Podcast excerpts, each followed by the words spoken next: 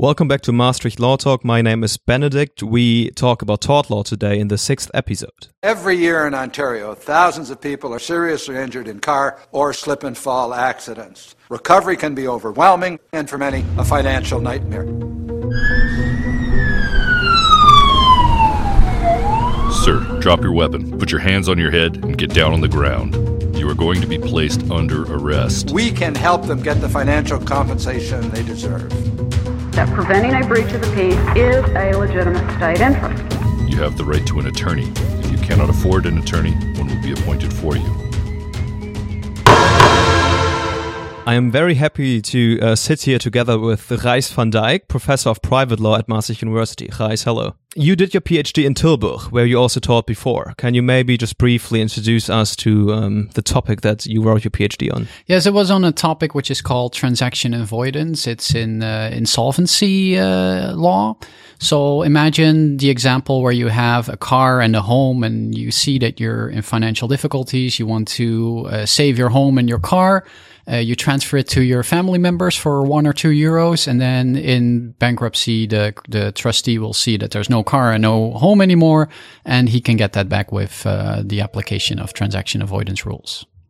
And was that of any influence for um, the work you did after, or did you drift into a certain direction that has nothing necessarily to do with uh, that PhD? Uh, everything, every, everything has to do with uh, with everything. Um, so what I did at some point in my PhD research, I started doing empirical research because I thought, you know, what I'm reading in the books is that actually what is happening there. So I thought, let's go out of the ivory tower. Um, and then a world opens up to you because you see a lot of things that you've never uh, thought of or imagined. And I thought, well, this is this empirical research. That's that's nice. I should have done it better, so I took additional courses. I even taught at the social science faculty and regression analysis, which is also very fun. Like I had an office one day a week uh, where I was surrounded by statisticians who were uh, recalculating uh, SPSS, a statistical program. They could, mm-hmm. you know, check whether the program did things right. So that was really uh, interesting to see that world. And from there, it kind of took off and. Um, and I thought, you know, doing empirical research that's that's really uh, interesting. First, I did it in the field of bankruptcy law because that was kind of what I grew up with or was specialized in. Um, but I, I at some point I was thinking, well, the the problems that I see uh, are not only typical for bankruptcy law, but are also applicable to other fields, including tort law. And then I basically shifted to um, tort law and uh, especially the relationship between non-monetary needs and what the tort law system has to offer. But we can talk about that. yeah, exactly. This will come soon. Um, I, think most of our listeners know what normal we- legal research looks like, but what empirical research makes different is what? So usually what we do as lawyers is we read texts and we interpret texts and uh, for example, we see a number of cases and we try to compare those cases. We compare the outcomes because sometimes somebody is sentenced to death and sometimes not, or sometimes somebody gets money and in other cases the plaintiff does not get any money. Mm-hmm. And we try to explain why that is, like why these cases differ. So we try to derive general rules from case law. That's one type of research that we do. Um, empirical research is a little different because you kind of look at the, uh, for example, the effects of the law. If you make the law different, you can think of what will happen, but sometimes what actually happens is different from what you intuitively would expect. Um, there's there's plenty of examples. I'll, I can give those uh, probably later if you ask uh, some questions about it. Um, so basically, you look at reality and you study reality not by reading text or merely reading text. You mm-hmm. mostly look at, um, for example, how individuals behave. So you can look at behavior. Uh, also, you can still look at text, but in a very different way. So instead of just reading text, you're going to apply certain social science methods. So one of the, the projects I'm working on now is what we call network analysis, where you basically see cases as um, uh, as as things that communicate with each other. And from that, you can derive the most important cases. And that's a very different way of looking at the same problem. So empirical research is basically looking at legal problems, but from a different perspective with different methods, basically the methods that are used in, in, in other disciplines, such as surveys, questionnaires, uh, interviews, case study methods. That's how I would describe that. And I could imagine that a collaborative approach is there very important. Or are you doing all of this on your own? Uh, I would say yes to both uh, questions. uh, I am doing a lot of things on my own. Um, depends how you define alone. I mean, I use a lot of students uh, in Yeah. my in my projects, um, but collaboration with other faculties that's not actually so common. Should be more, I think. Um, But the problem is we're all kind of stuck in our silo, so we all have our own uh, ideas or perspectives of what the law, of how we should study the law or what we should study. Uh, and the questions that we ask are not often the same questions as social scientists, for example, are interested in. So there you kind of see the silos of, of science. Um, so I think, yeah, as a discipline, we, we should benefit more from the information and, and uh, expertise that's out there in other disciplines. But, uh, but you know, I, I try to collaborate. I do it on my own, and uh, and it's fantastic. Well, that's beautiful.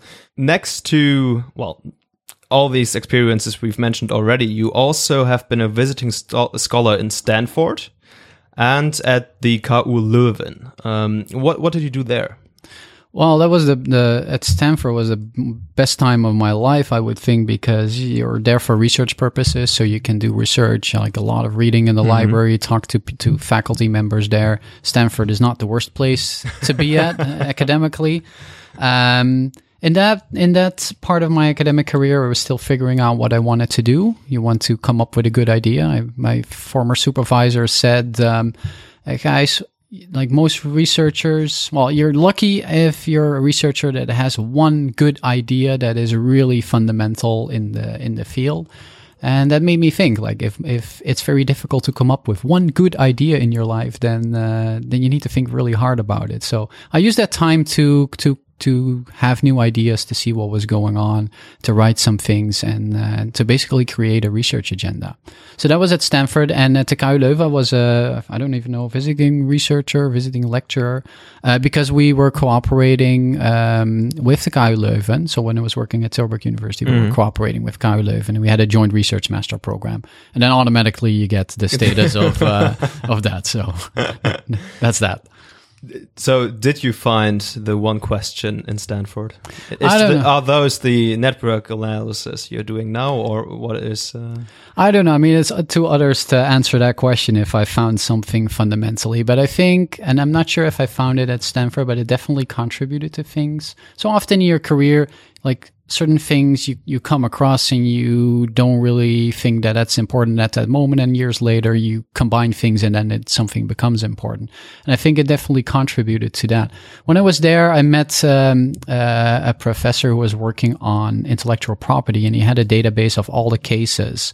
And you could kind of predict what the outcome would be given certain case characteristics, uh, where your outcome would be in, in district Y with uh, Judge X. And I was fascinated by that. and um, and years later, uh, it, it came back. So so the example I gave of, of network analysis, I think that's really something groundbreaking. It's a very new way of looking at cases. Uh, to define the importance of cases, and uh, it's really unprecedented. Like there's just a few people in Europe working on this, and um, and the potential is enormous. So I think that's really good. We're trying to develop a technology that will, I think, fundamentally reform how we search for cases and how we identify relevant cases. And uh, so I think that's that. I think it's a good idea, but you know, I don't know if others agree. We'll, we'll time will tell, I guess.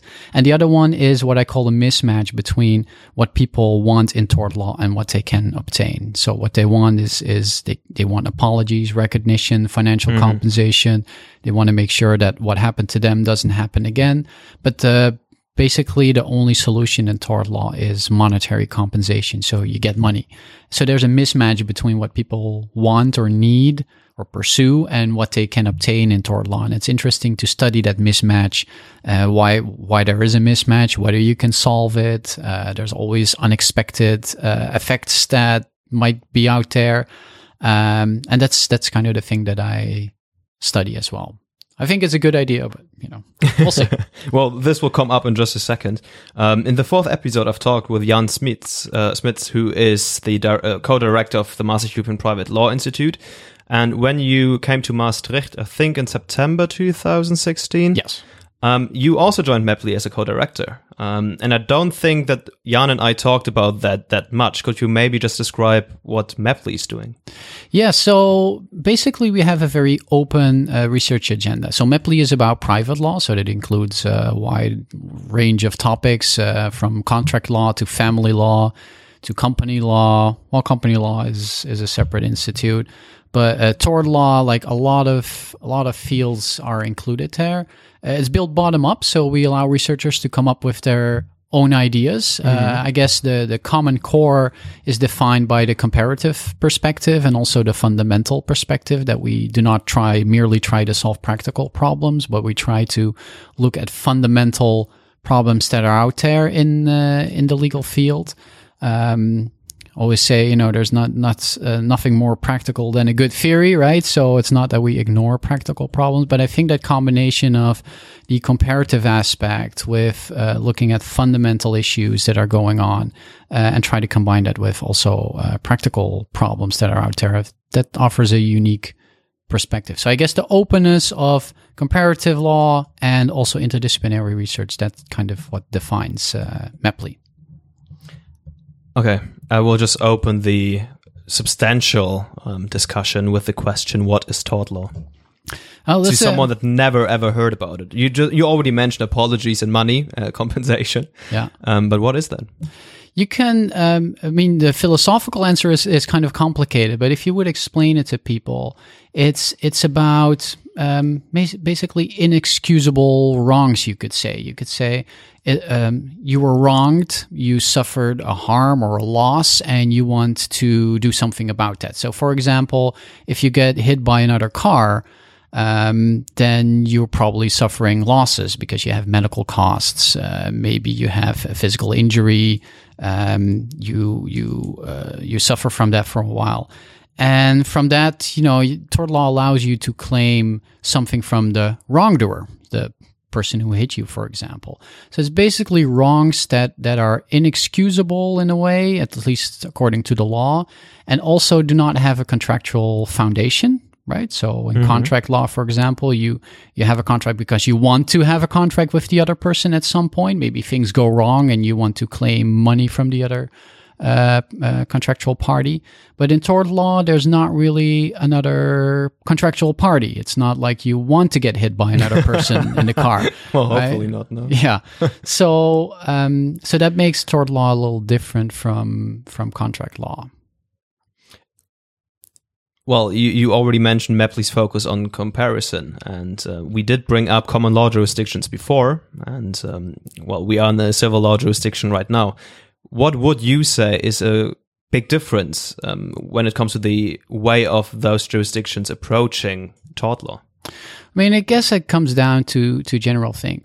First, I'm not sure if the, if there's that much of a difference. Well, let me put it differently.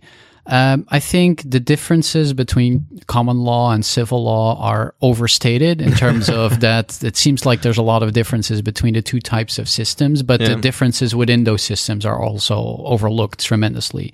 So, for example, when I compare the UK with um, the US, for example, those systems are completely different. We both call them common law systems, but the whole departing point is is different, right? So US tort law is much more instrumental than uh, UK tort law. So, for example, in, in the US, uh, people are much more concerned about uh, efficiency, about the effects of the law. They s- consider the law more as a means to the end, while in the UK, it, the law is more, and tort law as well, it's more considered like an autonomous system that um, that is not a means to an end, but is also an end in itself. So, for example, if you look at um, if you look at um, punitive damages, that's that's a very interesting topic with respect to um, the instrumental approach of tort law. Punitive damages is so. Let's say that take the example of the car accident. Uh, you hit me in your car. I suffer a loss. I'm claiming my medical costs from you because, you know, I'm going to the doctor and I have some medical costs or my insurance company will, will claim that from you. And on top of that, you get a punitive element, right? So I have 2000 in medical costs, but I also want 10,000 in punitive damages. That is a very instrumental way of looking at the law because what Just for the sake of it, or I mean, why punitive damages? Well, it has different purposes. So, um, if if I don't want you to drive recklessly again, the idea could be that if you have to pay a lot of money to mm-hmm. me as a victim if you do something wrong, if you hit somebody in the car, then next time you will be much more careful when you drive. So then you see that those punitive damages can have a an effect on your behavior afterwards, but also maybe beforehand. Because if you hear of punitive damages, then you don't want to have to pay punitive damages. so Yes, you, okay. you're so you might be driving more carefully or safely. Um, there's a lot of debate on on whether those punitive damages actually work that way, but the way of thinking is much more different than, for example, a corrective justice standpoint, where you think, okay, so you you hit me by uh, in the car. What am I now as a victim entitled to? Uh, I'm only entitled to um, so basically, the wrong should mirror the loss. So if I have a loss of 2,000 euros, I should not get more than those 2,000 euros. So you should just be in the same position as you've been before. Exactly. Yeah. And and that's a that's a different way of thinking. So your starting point is uh, is is very different. I could imagine that when you listen to all of this, it sometimes just sounds like criminal law. And we talked about this in episode two. Um, and I think it, it might be very important to maybe um, empathize what the differences really are between criminal law and uh, tort law. Yeah. So the interesting thing is they basically derived from the same provisions, right? So in in Roman law, uh, there was no distinction between tort law and criminal law. Basically, uh, as a victim, the only recourse you had was recourse in in a private action, right? So if you did something bad to me, I could go to to claim from you, and I could claim money, and I could claim not only the loss that I suffered, but also the pu- add the punitive add uh, element to it. And at some point in time, those two became disconnected. So the punitive part was removed from what we now call tort law, a- and that went to criminal law. So, and that's what you still see now. So the the element of retribution and punishment that's now for criminal law, not so much more for tort law. But then example. again, if you have punitive damages, isn't that in some way a punitive act? Uh, it is a punitive act, and that's exactly why a lot of legal systems are hesitant to award punitive damages, because uh, a lot of scholars also say that's not for tort law; it's for uh, criminal law. So if you want to punish somebody, that has to be uh, done in criminal law, not in uh, in the field of private law. So, so yeah, that's uh, th- that's one of the yeah, one of the, the the examples where the difference between tort law and criminal law becomes a little bit blurred, for example. So the goal is is different. Um, the actors are also different because if you wrong me, if you hit me by with the car, then I can claim damages from you, but I cannot claim sentences for you. I cannot say like I want you to be uh, in jail for the next five years. right? That's the public prosecutor who does that.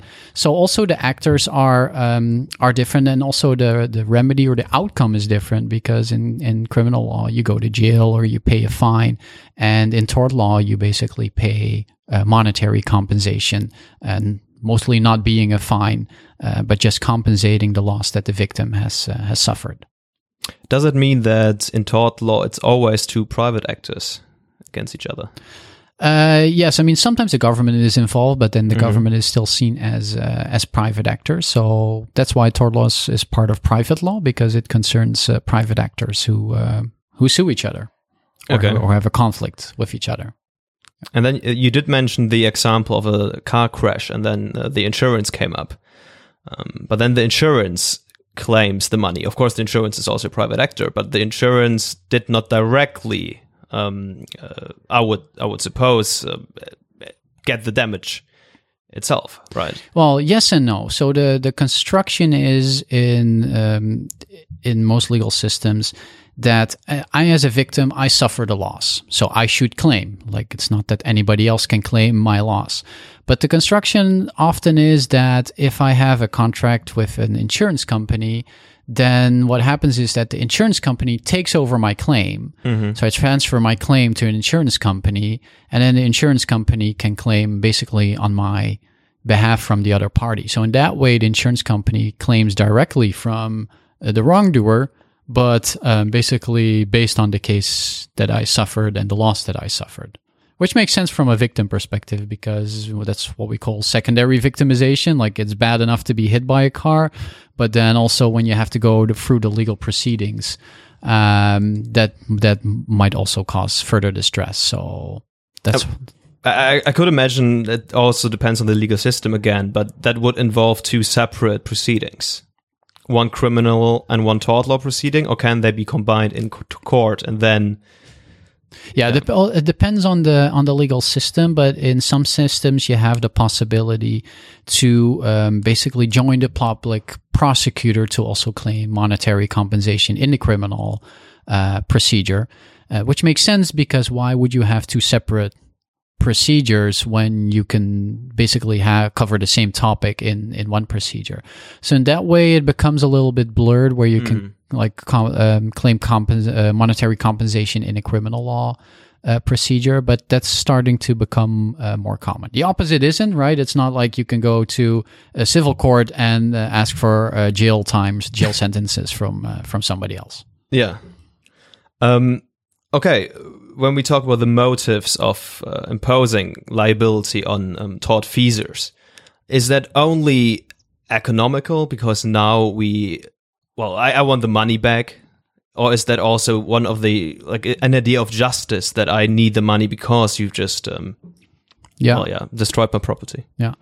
Um, so what we see in empirical research is that the reasons for people to um, to litigate to start proceedings or to sue even they're very different I already said the, the the idea of getting an apology of getting mm. rep- recognition for the suffering for example or for the wrong. Um, knowing what has happened that's also very important to a lot of victims right? You see that with the the downing of that uh, the plane above uh, ukrainian uh, uh oh, airspace. The victims are also like suing people and but the, the the most important thing for them is to know what happened to their um, to their relatives and also to hold the persons responsible who are responsible um, so you see that in those big events, but you also see that, for example, in bankruptcies. If you're a creditor in a in a bankruptcy and you have a claim that you can't collect because there's not enough money anymore, then you want to be um, you want to be make sure that those who are responsible will be kept responsible. So if the director did something wrong, you want that person to be responsible for that. Um, medical malpractice cases are also a very good example, I think. So if you go to the hospital and you want to be cured, but something bad happens, so the doctor makes a mistake, for example, um, then empirical research shows that the most important thing what people want is they want to have a good explanation about what happened. They're not immediately going to sue the doctor. That's mm-hmm. which is what we often think. Uh, they want to know what has happened, why it happened, and to make sure that it doesn't happen again to them, but also to other patients. So the, the reasons are very different, depends on the context, but they're all, what we at least know is that there's a lot of variety of uh, reasons why people uh, sue or why they claim.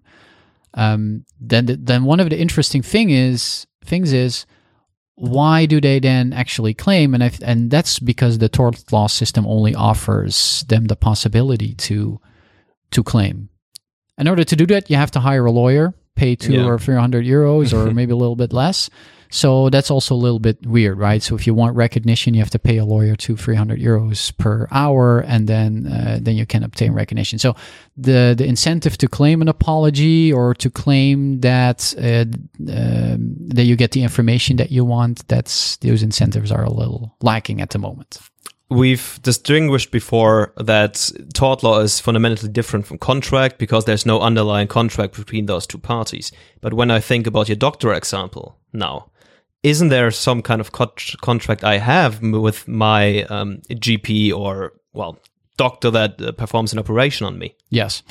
Um, it also depends on on the uh, legal system so how we qualify obligations so of course you have as a patient a contract with the sir the the the the, the medical facility with the doctor or the hospital for example um, but sometimes on top of that you know you, you the, the contract could entail, uh, you know, I'm going to have a surgery on my back, and that doctor is going to do that for this price, and Mm-hmm. I or my insurance company will uh, will pay the, the the bill for that.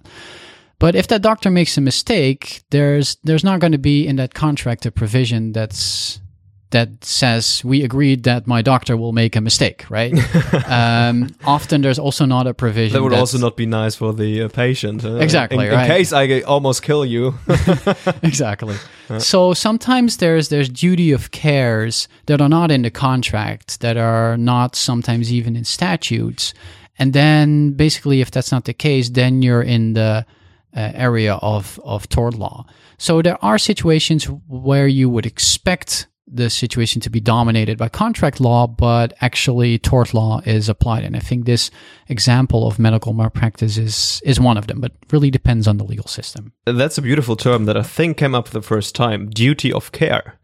Um, well, does that mean what is a duty of care? What do I have one just by walking down the street, and now everyone can sue me if whatever happens, or Uh, no, of course not. but um, yeah, what the concept of duty of care is, I've, uh, that is one of the interesting questions that uh, that scholars are engaged with. Uh, is basically that's basically an important part of legal research and also what practitioners do to see what exactly does that duty of care entail. If you walk down the street, you know, you're, you're not liable for everything that happens, but you do have a duty of care as a, for example, a good neighbor to be a good neighbor.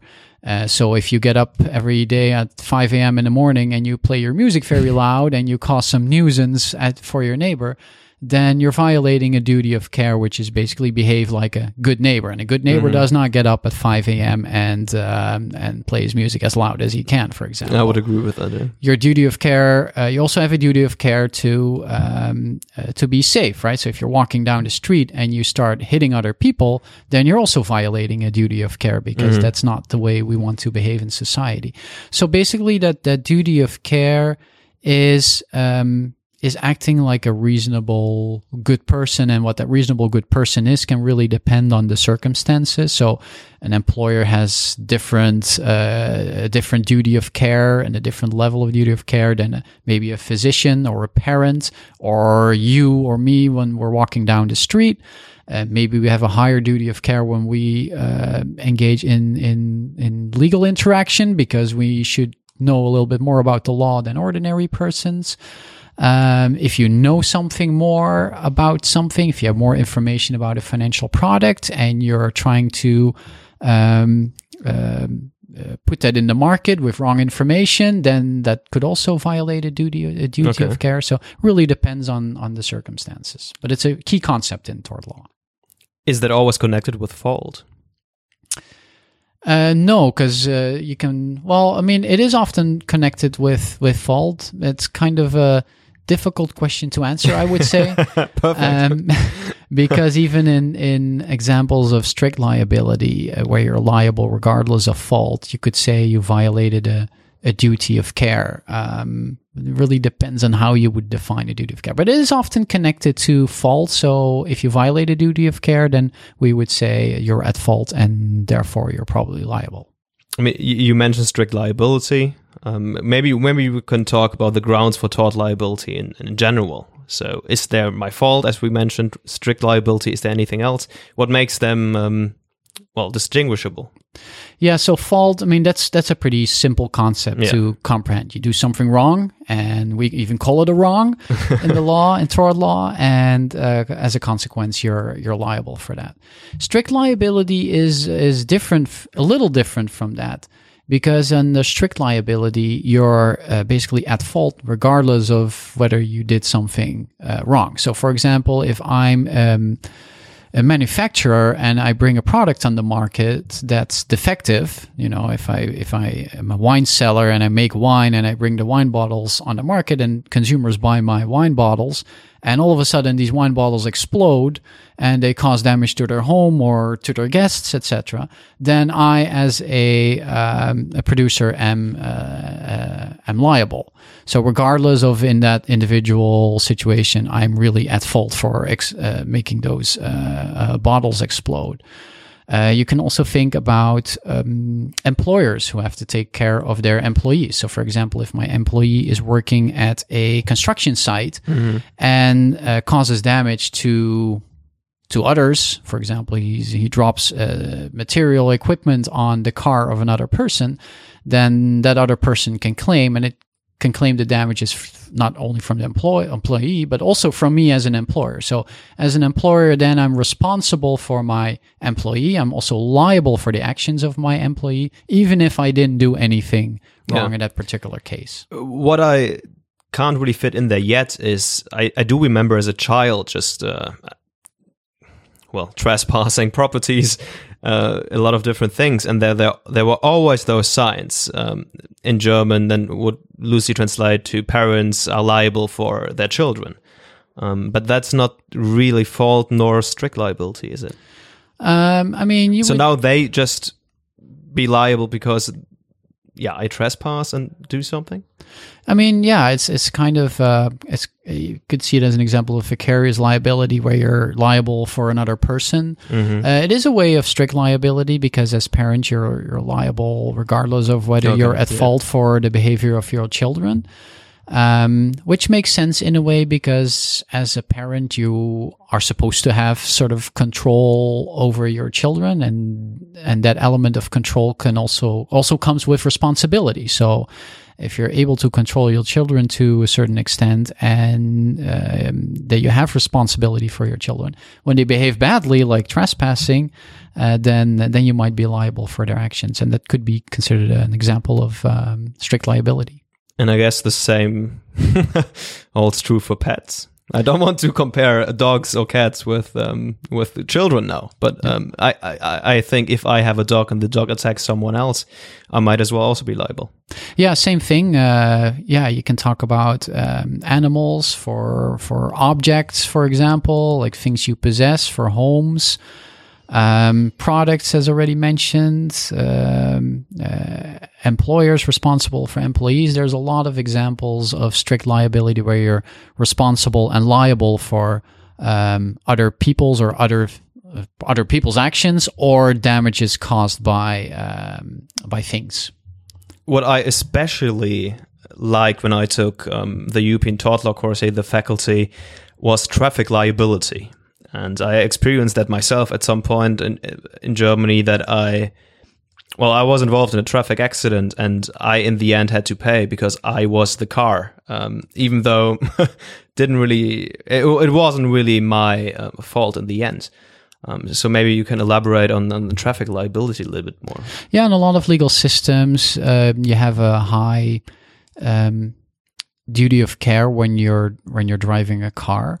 Um, so in a lot of legal systems you are liable as a car driver mm-hmm. towards mm-hmm. uh, towards others pedestrians or uh, people on the bike and it actually makes makes sense at least the justification for that is that uh, you're more powerful right so the protection of the weaker party uh, as a pedestrian you're a weaker party compared to the person in the car the car driver um, that that makes that as a car driver you have more responsibility and also uh, you're probably going to be liable if you hit that uh, that pedestrian even if that pedestrian is is at fault to an important extent or even if you couldn't really do something about that intuitively it feels weird to many that sometimes a, a child who crosses a red light and you hit that child that you're still liable for the damages mm-hmm. that that child suffers um, you can only understand it when you look at the goals of tort law. We already talked about corrective justice, yeah. where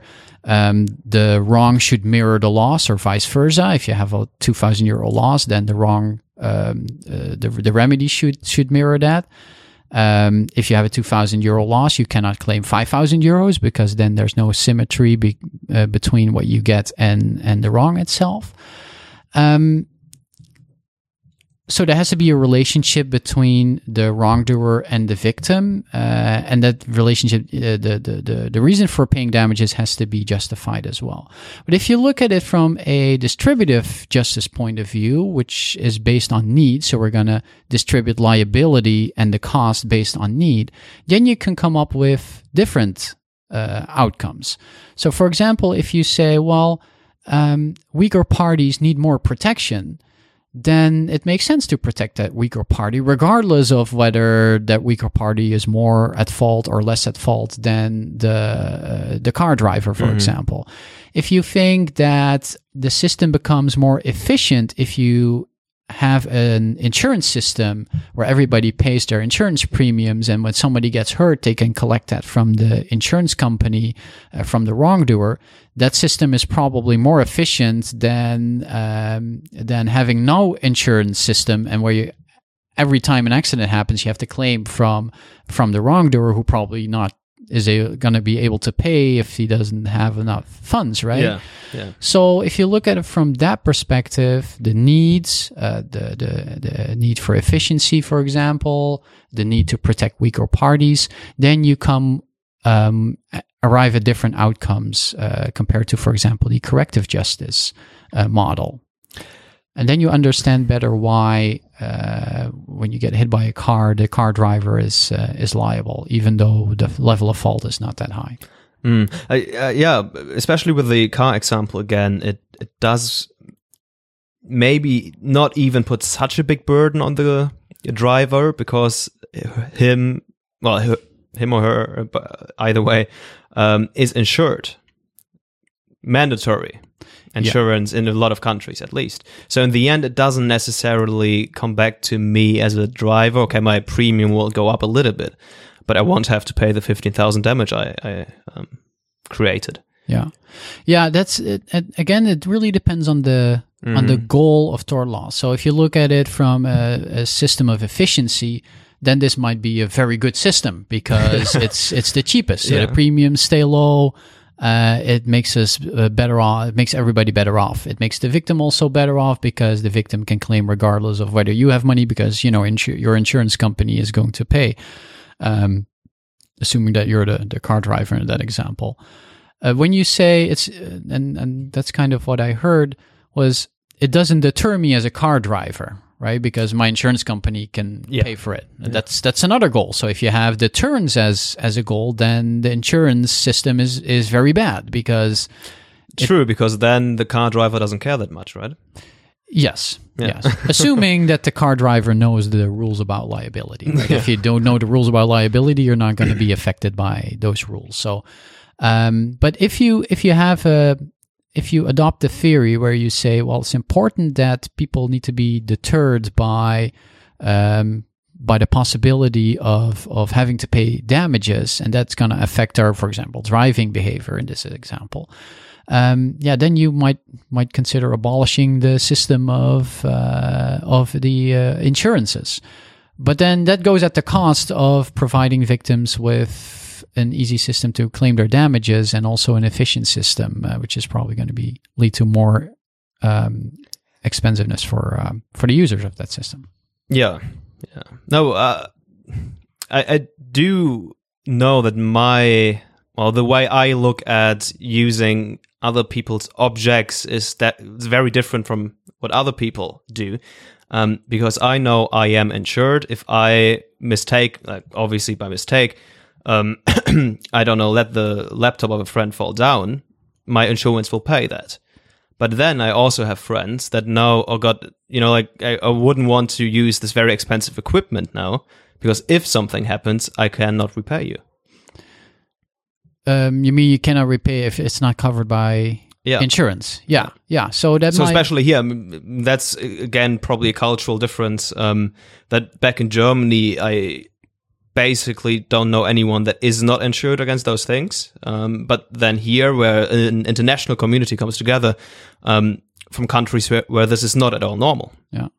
Well, the Netherlands is also normal, but sometimes Yeah. I ask uh, my students who is insured, uh, you know, has this this typical insurance that everybody has to have, and then it turns out that not everybody has that insurance. So Yeah. uh, because they think they're still uh, on the policy with their parents, but they're not in practice. So uh, My hand goes up. that can be a little tricky. So maybe you should look into that yourself too if you're really insured. Um, but jokes aside, yeah, I mean that could um, that could yeah could result in in different behavior. Like if you know you're going to be liable and your insurance is not going to cover the cost if you drop the expensive laptop, then you might not want to use that laptop. Uh, alternatively, if you know that somebody is uh, covered by insurance uh, and you dropped your own laptop, you could say, you know, uh, hey friend, can you say admit to my insurance company that you dropped the laptop, or to your own insurance company that you dropped the laptop, so I can get my cost reimbursed. So well, okay, yeah. there's there's always a downside to every system that uh, that you have, and it's basically uh, the ultimate question is uh, what what do you prefer more? Is is it that you're not going to use that laptop, or are you going to have that a more efficient system where you um, probably going to pay premiums, and if you drop the laptop, you get your money, but there's going to be some abuse of that system. Let's go back to the damages. So we have established that um, I have committed a tort. What kind of damages do I have to pay? You did mention the punitive damages, which uh, make up a big part in the United States. And I, I don't know the exact name of the case, but there's this famous McDonald's coffee case um, that everyone knows about. And I think, if I remember correctly, um, on the at the on, on first sight, it seems so unjust but a lot of Americans do understand what uh, what was going on there. Um, yeah, ma- maybe if you want to uh, just bring up the case. Yes, and, you're uh, referring to the Liebeck versus McDonald's case. yeah.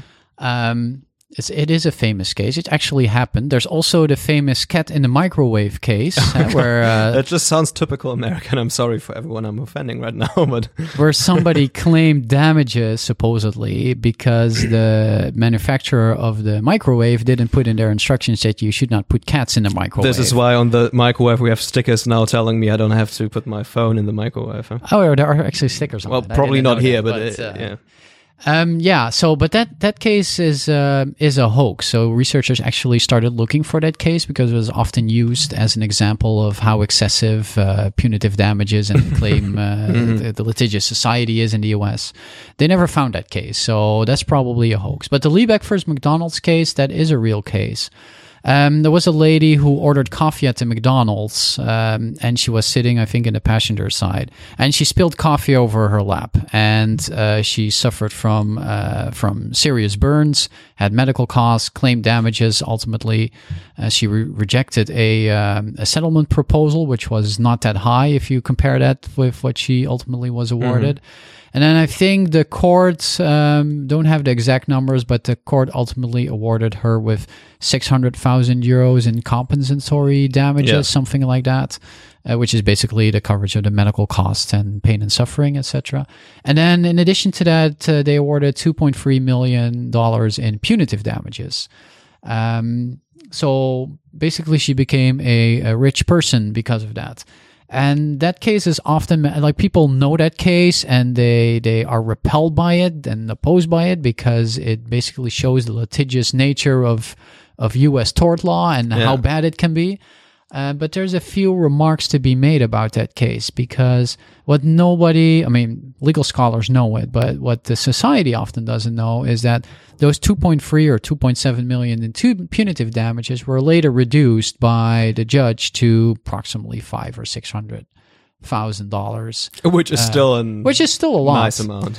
Although even when you look at the the way the procedure goes in the US, it's a little different than in other countries. So, for example, in the Netherlands, you have the system of the loser pays, right? So, if you lose a legal case, then you pay the the legal costs of the other party.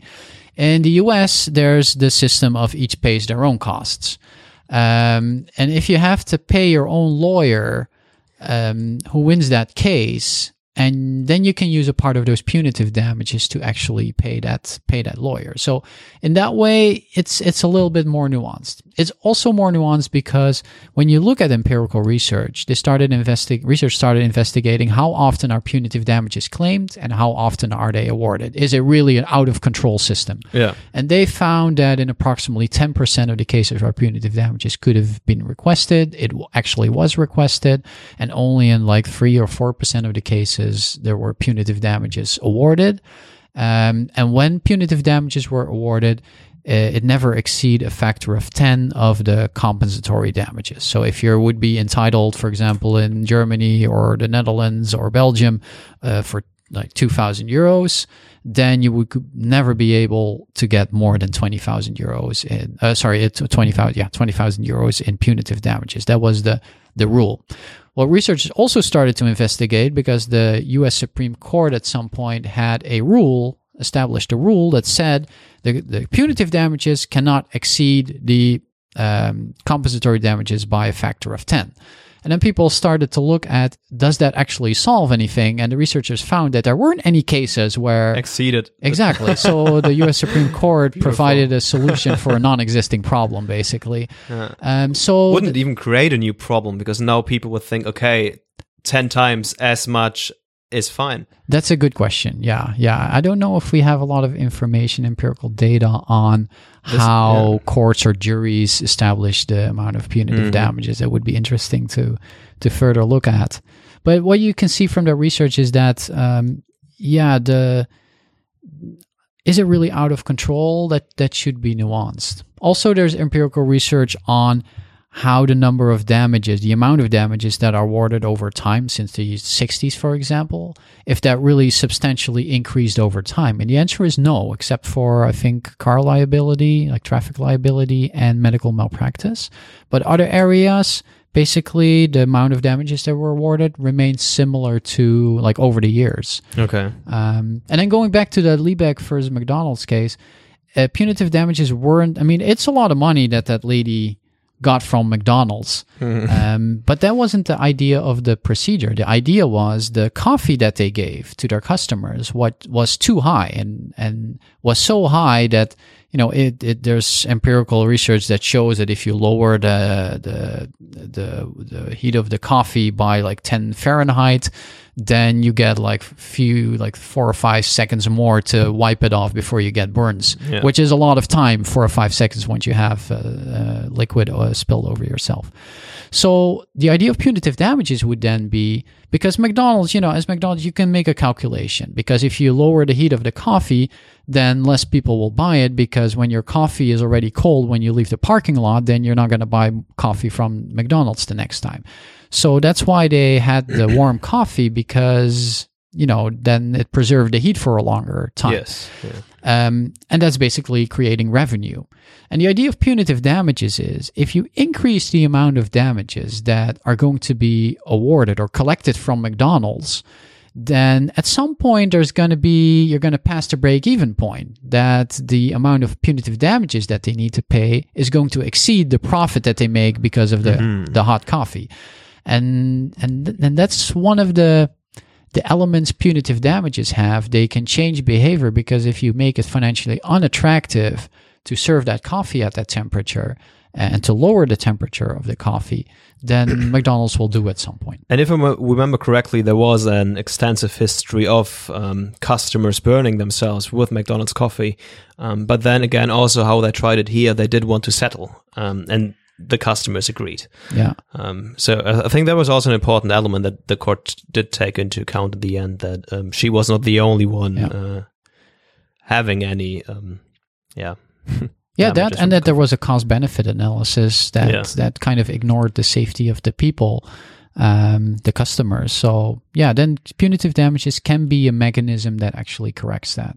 Uh, In this case, it didn't because the temperature of the coffee was still at the same level after that case compared to before that case. Uh, it dropped a little bit, like a few Fahrenheit, but not that much.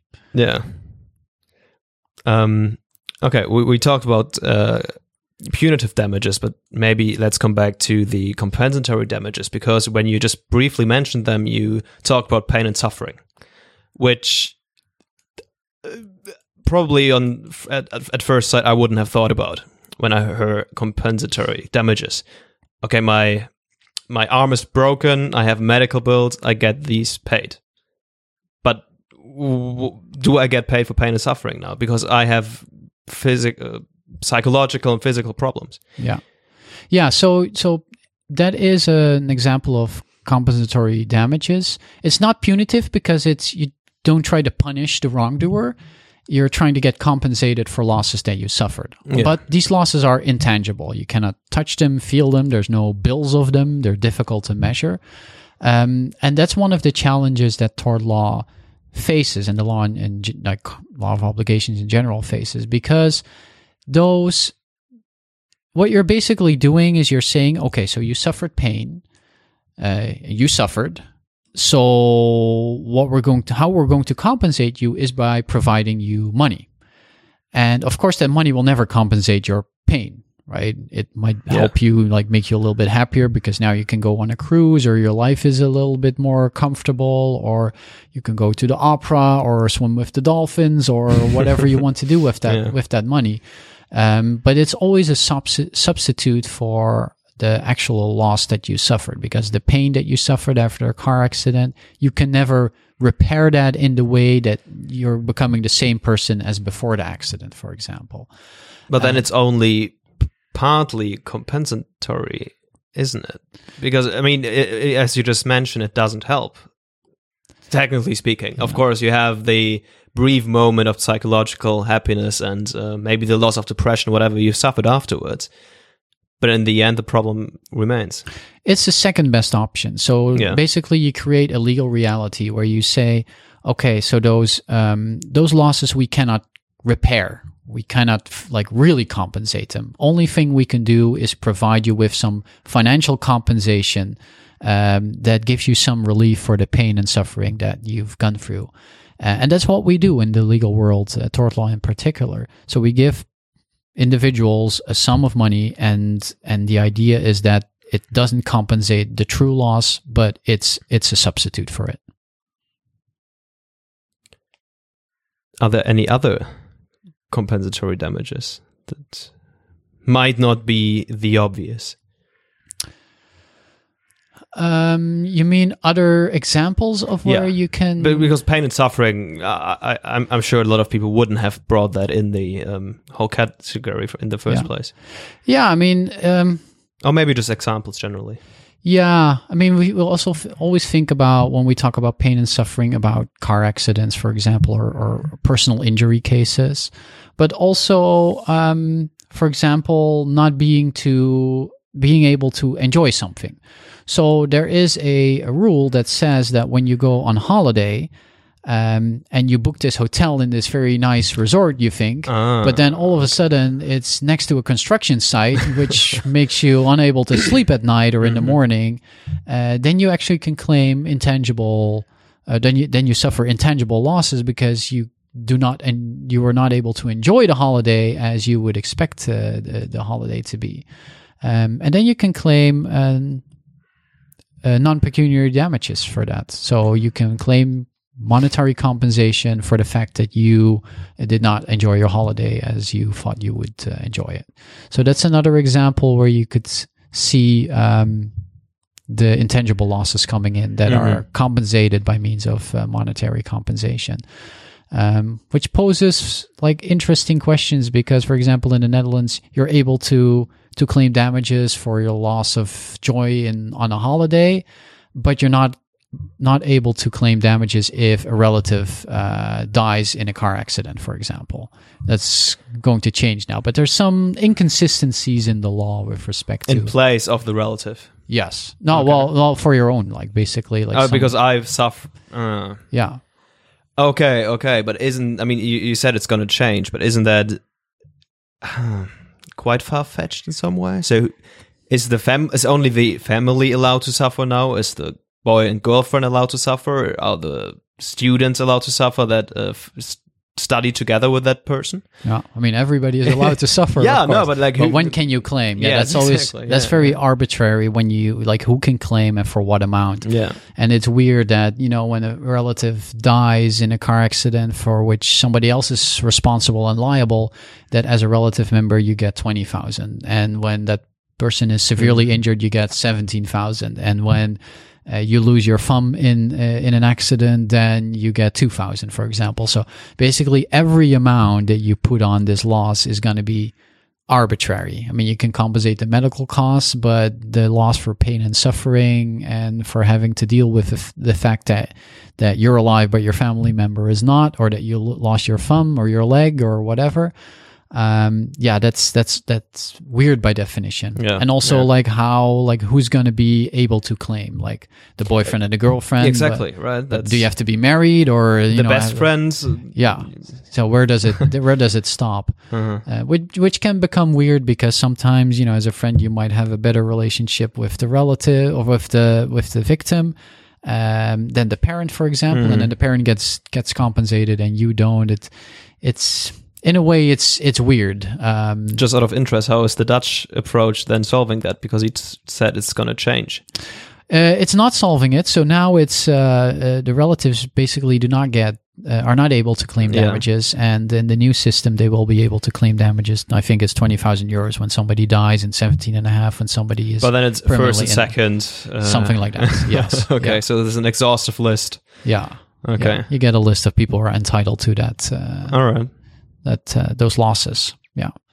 Yeah, and you can ask yourself, is that really the solution that people want? So um, uh, there's actually research that shows our relatives do not claim as often as victims themselves, because probably because of this reason. Because what does it help you to collect twenty thousand Yeah. euros? You shrug your shoulders, and then you have twenty thousand euros, and but doesn't give you your relative back.